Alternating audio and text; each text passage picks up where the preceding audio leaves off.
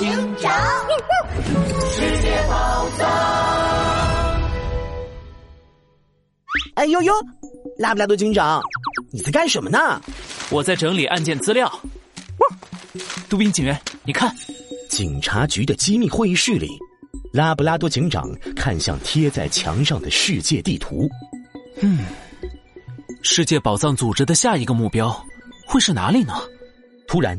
一条紧急通讯拨了进来，会议室的大屏幕上出现了柯基警察长焦急的大脸。出大事了！出大事了！哎呦呦，柯警察长，出什么事了？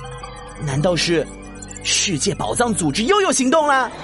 嘿嘿，上次去澳大利亚没有见到他们的身影，我可是憋着劲儿想要抓到他们呢。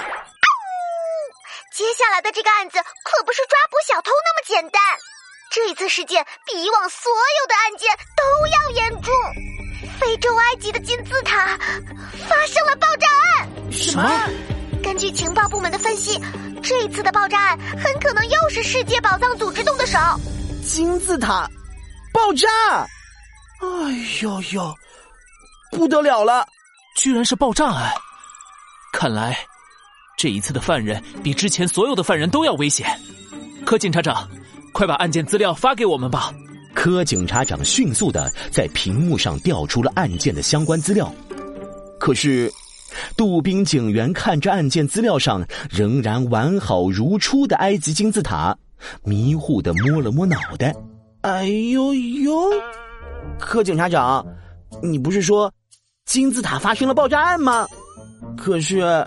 我看埃及金字塔明明还很好好的，是一位非常勇敢的导游提前发现了炸弹，保护了金字塔，可他自己却受了伤，现在还在医院呢。我已经帮你们和这位勇敢的导游取得了联系，他将会协助你们破案。